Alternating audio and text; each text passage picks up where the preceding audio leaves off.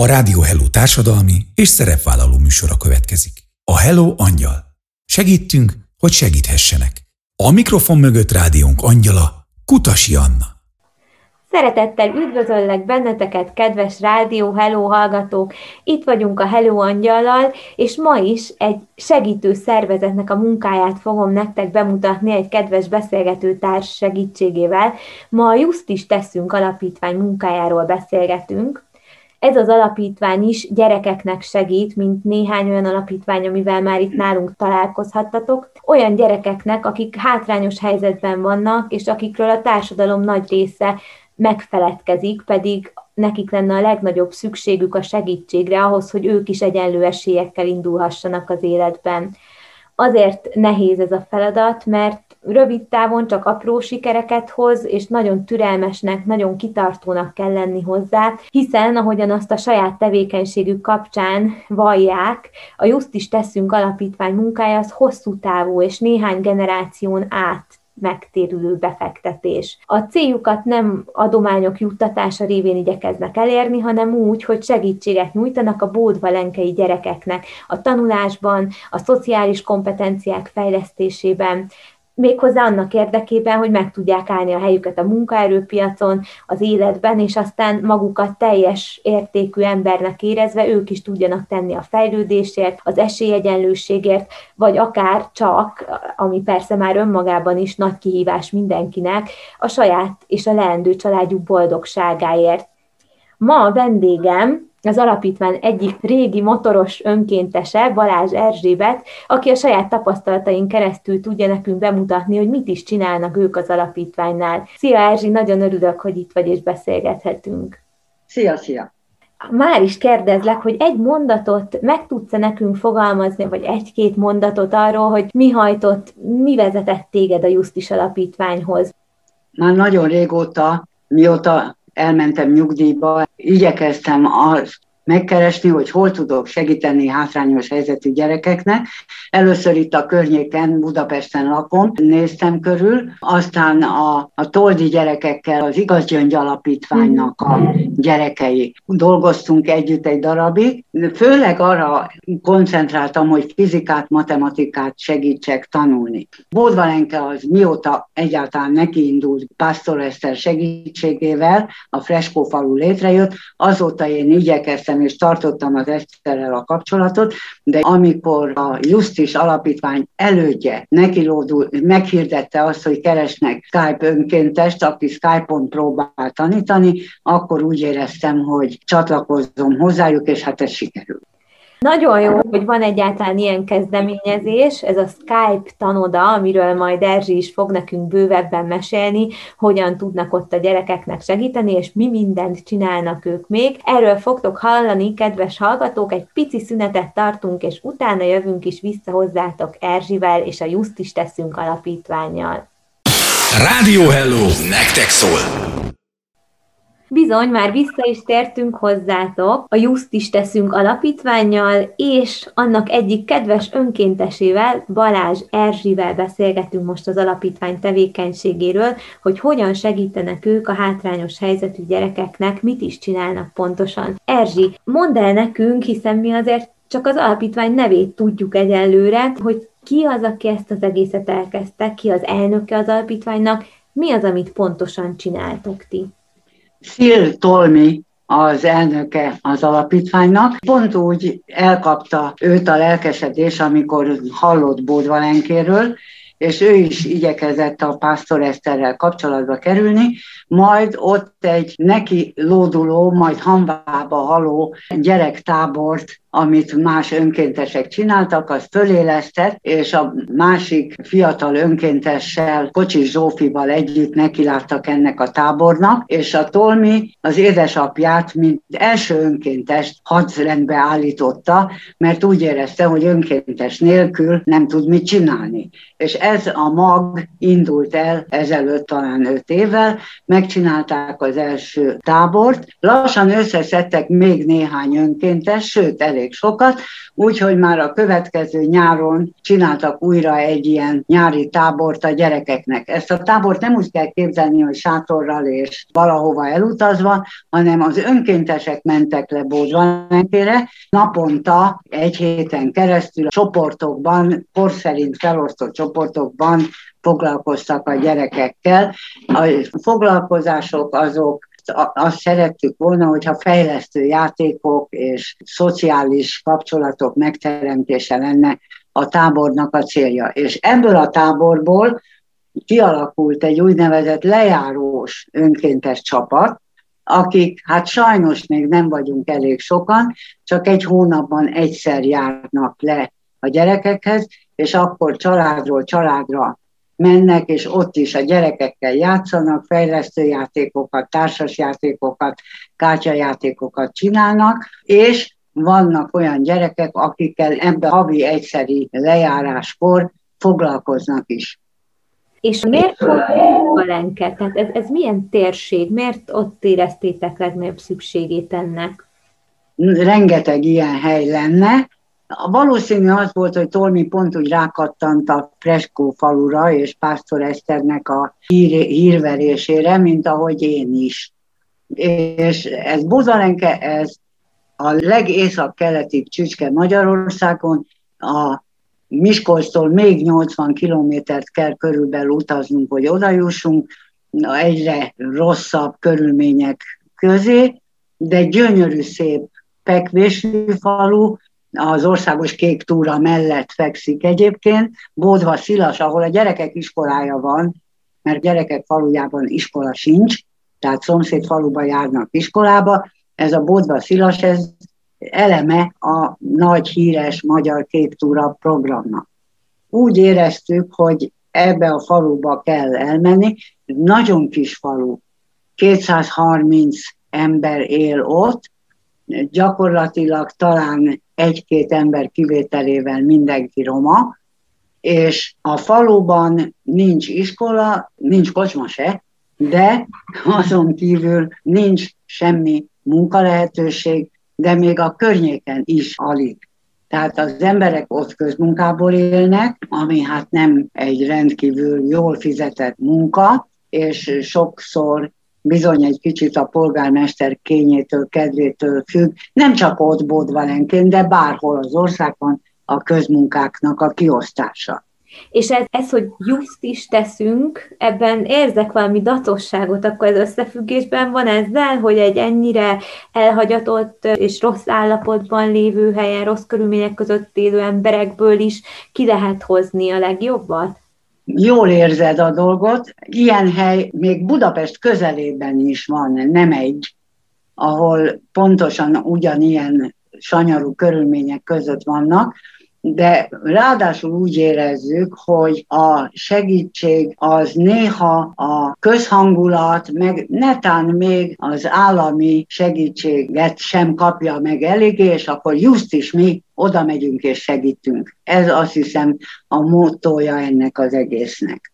És te hogy, hogy just is oda mész? Te hogy kerültél bele? Mert te fizikusként végeztél, nem is tudom, hogy eleve volt egy tanári pályád, és akkor egyszer csak eldöntötted, hogy te hátrányos helyzetű gyerekeknek fogsz segíteni?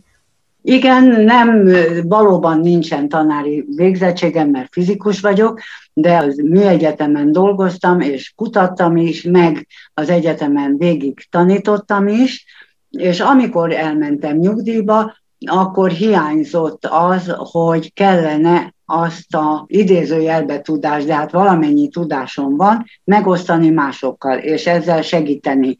Ezt még réges-régen, már gyerekkorom óta gyakoroltam, segítettem osztálytársakat, meg mindenféle nem jól tanuló gyerekeket, de ezen kívül az is volt, hogy egyszer egy ilyen tanmesében az volt, hogy a a tudóst, én, aki pénzért akarta odaadni a tudását, azt ebben a tanmesében nagyon mélységesen utáltam, mert a tudás az, amit mindenféleképpen ingyen és bérmentve tessék szívesen átadni, és mindenkivel megosztani. Ez volt a hitvallásom, és akkor így lassanként eljutottam oda, hogy megjelent a hirdetés a Facebookon, hogy keresünk önkéntest, aki Skype-on tanítana, és ugyan fogalmam nem volt róla, hogy hogy kell csinálni a Skype tanítást, mégis akkor jelentkeztem, és Tolmival, az elnökkel, akkor rögtön lepaktáltunk. És akkor egy igazi sikertörténetnek hangzik, hiszen azóta is, most már majdnem három éve a Skype tanodában tanítasz, és már személyesen is voltál ott, és hogy ott milyen élmények érték Erzsit, illetve hogy ezen kívül mi mindent lehet még az alapítványnál csinálni, és miért küzdenek ők, erről fogunk hallani a következőkben. Ne menjetek messzire, pici zene következik, és utána visszatérünk hozzátok a Just is teszünk alapítványjal. Rádió Hello! A legjobb barátod! Igen, ez még mindig a Hello Angyal, és még mindig a Just is teszünk alapítványról beszélgetünk Balázs Erzsébettel, aki az alapítványnak az egyik önkéntese. Mesélt már nekünk Erzsi arról, hogy hogyan alakult ki az alapítványnak a tevékenysége. Azt még nem tudjuk pontosan, és jó lenne, ha erről is mesélni egy kicsit Erzsi, hogy miket csináltok, hányféle módon foglalkoztok ti ott a gyerekekkel Bódvalenkén. No hát az egyik az a Skype, mondjuk ez az én házamtája, úgyhogy erről tudok legtöbbet beszélni, de van egy külön programunk, az elsősöket és másodikosokat felzárkóztató program, amit egy helybéli fiatal asszony készít, és a laptopon keresztül kommunikál velünk, hiszen köztünk távol távolság az óriási. Viszont nagyon jól tudunk vele kommunikálni, ő aztán a gyerekeket tanítja, és amikor a lejárósok lemennek, akkor visznek neki anyagot, hogy hogyan folytassa tovább a tanulást. Egy nagyszerű fiatalasszony ő. Aztán azon kívül van, amit már emlegettem, a lejárós program, ami a játékról és a szociális viselkedést megtanító együttjáték ez még alakul, de mint ahogy minden alakul ebbe az egészbe, hiszen a Skype-al is úgy volt, hogy amikor elkezdődött a Skype, és pusztán volt ott lent egy laptop, és meg fönt mi voltunk, azt ki kellett találni, hogy egyáltalán hogy lehet egy gyereket Skype-on tanítani, amikor én nem látom azt, hogy ő hogy ír, vagy hogy szerkeszti azt a, azt a geometriai alapzatot, ki találni olyan interaktív módokat a gyerekek, hogy azt a matematikát megtanulja, vagy azt az olvasást el tudja olvasni, megosztott képernyőn együtt dolgozunk a gyerekekkel.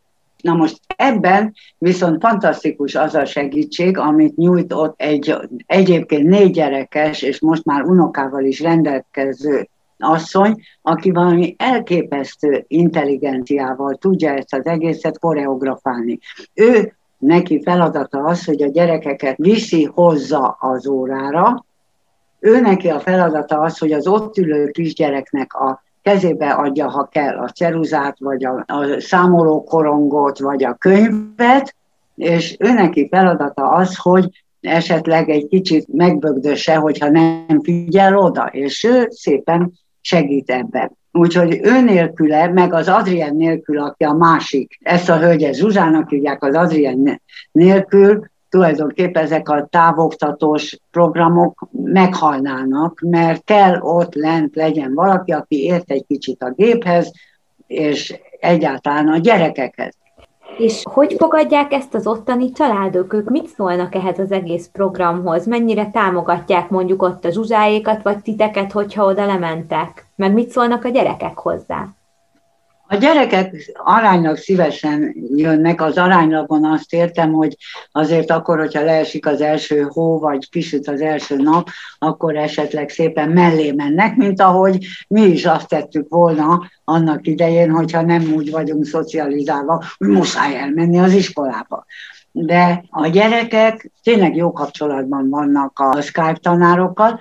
A családokkal, azokkal ez a hosszú távú fölfutásnak a része, hogy meg kell értetni azt egy olyan társadalommal, ahol most már 30 éve gyakorlatilag a munkanélküliség miatt második generáció nő föl úgy, hogy nincs elképzelésük a jövőről, nem igazán látják azt, hogy most jobb akkor, hogyha van nekem valamilyen papírom, mert hiszen hiába van a gyereknek utána mondjuk egy szakmunkás végzettsége, hogyha a nyolc általánost elvégezve tovább tudtuk léptetni, hogyha a környéken nincs munka. Tehát akkor változatlanul azt érzik, és néha jobban, néha kevésbé, hogy tök fölösleges ez az egész skype-olgatás, meg hogy hozzuk a gyerekeket, meg mondjuk, hogy ennyi benye, a szülő is figyeljen oda, hogy eljöjjön a gyerek.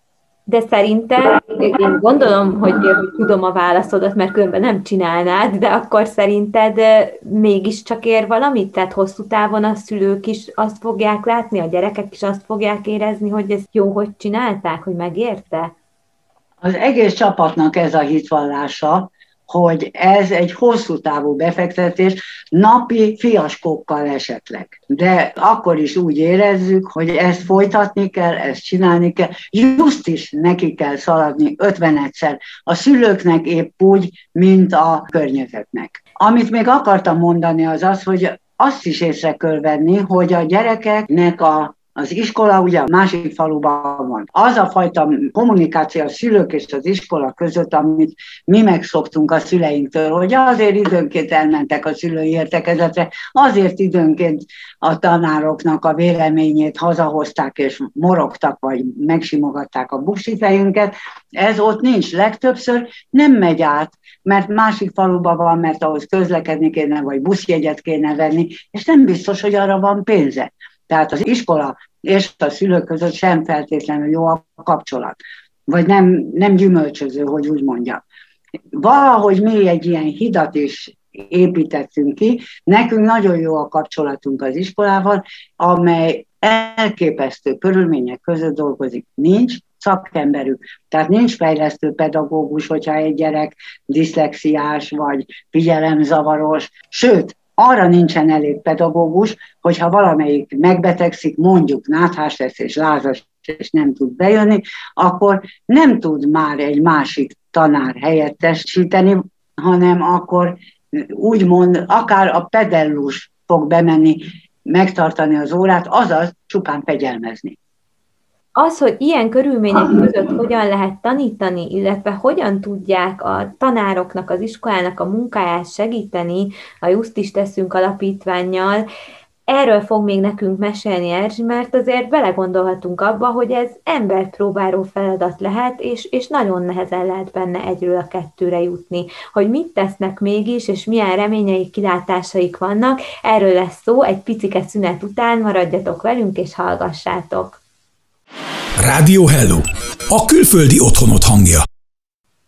Ahogy az eddigiekben is, Továbbra is Just is teszünk alapítvány munkájával foglalkozunk, és Balázs Erzsi mesél nekünk erről, aki az alapítványnak már egy régi, jól bevált önkéntese. Nagyon nehéz témát fejtett ki nekünk valamelyest még hozzá azt, hogy hogyan tudnak ők az ottani távoli Bódvalenkihez legközelebb Bódva Szilason lévő iskolával együttműködni, hogy a szülőknek milyen nehéz az, hogy az iskolával, a tanárokkal tartsák a kapcsolatot, hogy mennyire nem így vannak sokszor szocializálódva, és hogy az alapítvány mit tud tenni azért, hogy mégis a gyerekek iskolai előmenetelét is biztosítsa, támogassa. Erzsi, mit tudsz mondani, hogy az ottani tanároknak milyen nehézségekkel kell megküzdeni, hogyan tudjátok őket segíteni? Hát leginkább azzal tudjuk őket segíteni, hogy van közöttünk egy hallgatólagos megegyezés, hogy mi az anyagot nem feltétlenül a tankönyvnek oldalai szerint vesszük a gyerekekkel. Az a célunk, és az iskolának is igazából az a célja, hogy valamelyest nyitott szemű, tájékozódni képes emberek hagyják el a nyolcadik osztályt, és ehhez nem feltétlen az kell, hogy tudják a Pitagorász tételt, vagy valami tételes történelmi anyagot, hanem az, hogy halljanak bizonyos dolgokról, hiszen a tankönyveik sincsenek csak ott az iskolában, és a gyerekek nem nagyon vannak arra szocializálva, hogy hazamennek, és akkor a tankönyveket lapozgatják. Tehát mi igyekszünk akár a hétvégi lejárósok, akár a skype úgy persze az adott tananyagon belül úgy mozogni, hogy a gyerekek kapaszkodókat kapjanak a kilépéskor. Ráadásul a másik környéken lévő iskola az, ahol szakmunkásképző iskola van, különböző szakokra mennek a mi gyerekeink át, és tanulnak ott tovább, és most már szerencsére azzal az iskolával is van kapcsolatunk, tehát hasonló módon szót értünk ott a tanárokkal, hogy ők mit kérnek, és mi megpróbáljuk azt, ha lehet, akkor teljesíteni. Volt itt szó arról, hogy Bódvalenként például óriási a munkanélküliség, hogy nincsen munka, hogy nem úgy vannak szocializálva ezért a gyerekek sem, hogy lenne előttük egy dolgozó felnőttnek a példája. Eléggé megkerülhetetlen az a kérdés is, hogy itt a mély szegénységben élőknek a nagy százaléka roma származású. Mennyire fontos az ott élőknek a roma identitás, hogy mennyire tudjátok őket azzal segíteni, hogyha ők büszkék lehetnek az ő roma identitásuk tudásukra, mennyire van olyan érzésük, hogy esetleg alacsonyabb rendűek, kapnak-e ilyen visszajelzést? Két példát szeretnék elmondani. Az egyik az az, hogy tavaly a farsang ideje alatt az volt az ötletem, hogy mutattam képeket a riói karneváltól kezdve a busójárásig, és megbeszéltük azt, hogy van ez a farsang, és ennek különböző képeit mutogattam, és akkor megmutattam a rióit, és akkor a kislány fölkiáltott, hogy ott vannak indiánok, azok mi vagyunk. És akkor mondtam, hogy nem, ti indiaiak vagytok, ezek indiánok. Szóval nincsenek egészen tisztába azzal, hogy ők tulajdonképpen honnan jöttek, hová mennek, annak ellenére, hogy az iskolában foglalkoznak velük, de én kérdeztem a gyerekeket, zömében zenét hallgatják az, az eddig rendben van, de nem biztos, hogy teljesen tájékozottak ezzel. Ugyanakkor, ami a másik példa volt, és nekem döbbenet, hogy a kislányal beszélgetünk, és mondom, hogy hát látod, ez egy ronda alak, kit nevezelte rossznak, és erre azt mondja, a büdös cigányt aki maga cigány, de ezt a szitokszót nyilván hallotta már, mert nem a faluban él, hanem azért elmegy. Nem az iskolába hallotta, de útközben, vagy ha Miskolcra bevonatozik, akkor vonaton hallja ezt, és ez benne maradt, és akkor én ott csapkodtam az asztalt, hogy ilyet nem mondunk akkor se, hogy ha és senkinek se. Ti mit tudtok tenni azért, vagy tudtok-e tenni azért, hogy a saját identitásukat erősítsétek, hogy az önbecsülésüket helyre tegyétek, és aztán ezzel hozzájáruljatok ahhoz, hogy fejlődni tudjanak, hogy, hogy, hogy magabiztosak legyenek, hogy elhiggyék, hogy sikereket tudnak elérni? Én úgy hiszem, hogy ez egy, szintén a hosszú távú programnak a része, tehát minden egyes óra, amit úgy kell vennünk, hogy egy gyerekkel általában egy héten csak egyszer 45 percet foglalkozunk, és akkor tényleg a matekkal, vagy az olvasással, vagy történelemmel kellene, de így az ilyen mellékmondatok kiszottyannak az ő a mi szánkon, és a lejárósoknak meg nyilván az a tiszte, amikor ott sétálgatunk az utcán, és beszélgetünk még, hogy ha véletlenül ilyesmire szó kerül, akkor beszéljünk róluk, és én azt hiszem, hogy az a viselkedés, ahogy mi velük foglalkozunk, és teljes azt azért kell, hogy érezzék, hogy mi szeretjük őket. Most például, hogy a járvány miatt nem tudunk lemenni ebbe a fél évbe vad levelezés indult el. Mi mindegyikünk ír a gyereknek valami kis aranyosat, ahogy tőlünk telik, és ők pedig válaszolnak, ha válaszolnak, kaptak hozzá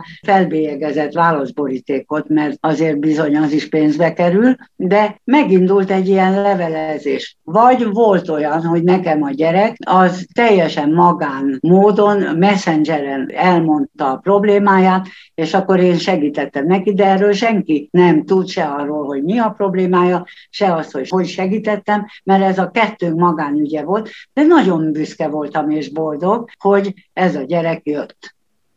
Az tényleg óriási eredmény, hogy ennyire megbízik benned, vagy megbízik az önkéntesekben, hogy támaszkodik rátok, és akkor biztos vagyok abban is, hogy, hogy hát az lenne nekik a legjobb, ha minél több emberrel, minél többször tudnának találkozni, aki ilyen visszajelzéseket ad nekik, és aki, és aki rámutat arra, hogy mennyi értéket képviselnek. Hiszen, ahogy Erzsi már mesélte, önkéntes alapon működik az alapítvány, arról is lesz szó a továbbiakban, hogy hogyan lehet hozzájuk jelentkezni, hogy hogyan lehet az önkéntesi munkával segíteni őket, azért, hogy aztán ezeknek a gyerekeknek minél több élményt, pozitív visszajelzést lehessen adni. Mindjárt fog erről is mesélni nekünk Erzsi egy kicsit, pici szünetet tartunk, és utána visszajövünk. Rádió Hello! Hallgass minden nap! Ismét itt vagyunk a Hello Angyallal és Balázs Erzsivel, aki a Just is Teszünk alapítványnál önkénteskedik, és erről a munkáról és az egész alapítvány tevékenységéről mesél nekünk. Bódvalenkén élő hátrányos helyzetű gyerekeknek segítenek ők. Ebben a térségben nagyon nagy szükség van a munkájukra, a biztatásra, arra, hogy támogassák a gyerekeket abban, hogy érdemes elérni a céljaikat, érdemes küzdeni, érdemes tanulni. Viszont azt gondolom, hogy önkéntesként nagyon sok munkát kell erre szánni, és nagyon sok nehéz helyzettel kell megküzdeni. Mit látsz, hogy neked mennyi időd megy az önkéntességre, mi az, ami, mi az, ami hajt benne, és hányan vagytok egyáltalán, kik kezdenek bele ebbe? Valójában a Skype-osok azok úgy nagyjából elegen vagyunk, mert miután csak két laptop működik, az egyik az az elsős, másodikos projekt, ahhoz igazából nem is kell Skype-oktató, csak egy-kettő, aki ott a háttérmunkát csinálja. A másik az viszont egyszerűen az van, hogy a gyerekek hazajönnek legkorábban három órakor, és legfeljebb este hétkor lehet az utolsó óra, akárhogy is számoljuk, az akkor azt jelenti, hogy legfeljebb 20-25 óra lehet egy héten, ami nagyon kevés, hogyha azt veszik figyelembe, hogy körülbelül jó, az aprólékokat, újszülötteket is beleszámítva, itt 90 gyerek van ebbe a faluban. Úgyhogy Skype önkéntesből köszönjük szépen, jelen pillanatban elegen vagyunk, de ha még lesz ilyen elhivatott anyuka, mint amilyen a Zsuzsa, és ahhoz megfelelő háttér, ház, stb., akkor ha több skype lesz szükség, akkor persze megfújjuk a kürtöket. Lejárós önkéntesben van nekünk nagy hiányunk, mert az bizony komoly feladat lemenni, akkor két-három napra szoktunk lemenni, amikor nincs ez az átkozott vírus, és akkor két-három napig ott lent vagyunk, hát nem a Hotel Hiltonnak a körülményei között, de az nem baj, nagyon jól érezzük magunkat, nagyon jó kedvűek vagyunk egymás közt is, és hát főleg azt, hogy személyes találkozásunk van a gyerekekkel és a szülőkkel. Akkor tudunk a szülőkkel is, és ahogy azt emlegettem, azt a gyereket, aki fordult hozzám bizalmasan, úgy ilyenkor előfordul az is, hogy valamelyik szülő mond valamelyik önkéntesnek a már kialakult kapcsolat okán valami olyat, amit azért csak neki mond, és akkor ő segít neki. Tehát önkéntes az mindenképpen kellene nekünk, és sok. Mert akkor le tudnánk menni hetenként. És ez a személyes kapcsolat, ez nagyon fontosnak tűnik, mert kell az alapvető bizalom kialakításához, és ahhoz, hogy aztán tudjátok képviselni, és hatékonyan tudjátok képviselni azt, amiért ti ott dolgoztok. Tudsz arról mesélni nekünk egy kicsit a saját munkát kapcsán, hogy hogy látod, hogy fejlődnek a gyerekek, milyen apró sikerek azok, amik, amik tovább hajtanak téged ebben a munkában?